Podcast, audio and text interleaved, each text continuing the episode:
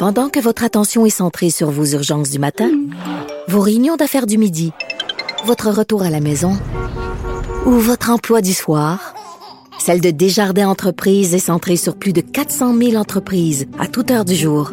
Grâce à notre connaissance des secteurs d'activité et à notre accompagnement spécialisé, nous aidons les entrepreneurs à relever chaque défi pour qu'ils puissent rester centrés sur ce qui compte, le développement de leur entreprise.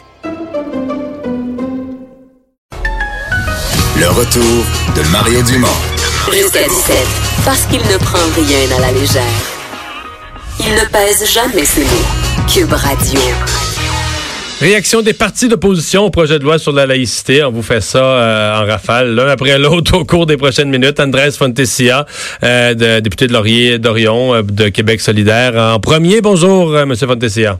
Bonjour, M. Dumont. première réaction générale sur le projet de loi, son contenu, la façon d'approcher ça de la CAQ.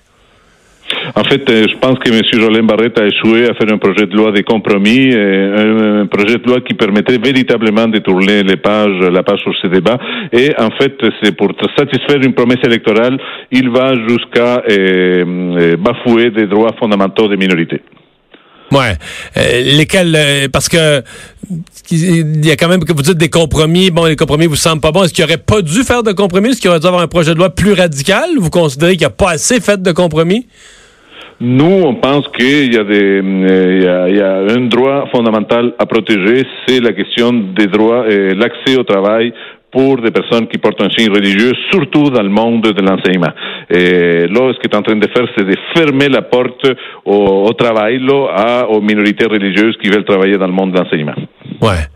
Euh, là, euh, Québec solidaire, vous êtes quand même dans une position euh, délicate. Vous n'aimez pas le projet de loi, mais votre position officielle, si je comprends bien, vous allez la voter le week-end qui vient. Vous êtes vous-même comme parti en réflexion sur cette question-là. En fait, en fait, notre programme, on va, on va, notre discussion en fin de semaine, ça va porter sur une, sur un élément restreint du grand débat.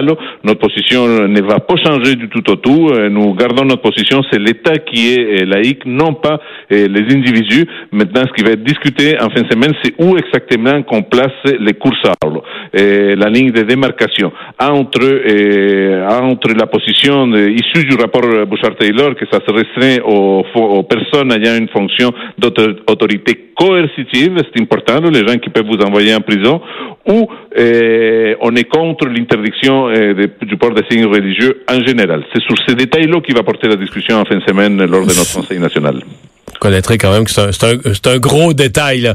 Euh, le, le, le ouais, le, cas des enseignants, là, ça vous ça vous préoccupe? Vous craignez quoi? Parce qu'il y a quand même une clause euh, une clause de droits acquis là, pour les gens qui sont déjà à l'heure oui, Mais, tout à fait, il y a une clause de droits acquis. Bon, c'est déjà c'est déjà un acquis pour euh, abonder dans autour du même mot, mais et encore là, ce n'est pas clair. Par exemple, les personnes qui portent un signe religieux ne pourront pas avoir monté des monter dans la hiérarchie. C'est interdit d'avoir un professeur, un directeur d'école qui porte des signes religieux. Mais par exemple, euh, une situation qui se produit couramment dans le monde de l'enseignement, un, enseignant, une enseignante qui porte un symbole euh, religieux, est-ce qu'il pourra changer d'école? Ça arrive souvent qu'un prof travaille dans une commission scolaire, va travailler dans une autre. Ça ne semble, ce n'est pas clair.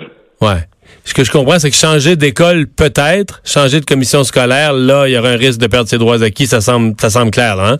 Tout à fait, tout à fait. Donc, euh, c'est oui, la clause grand-père est là, mais il y a tellement de possibilités dans le monde euh, du travail là que euh, ces droits acquis, ben, il y a, il est sérieusement compromis là par la réalité de comment ça, ça se passe véritablement les choses. Ouais. M. Van merci de nous avoir parlé. Merci, bonne journée.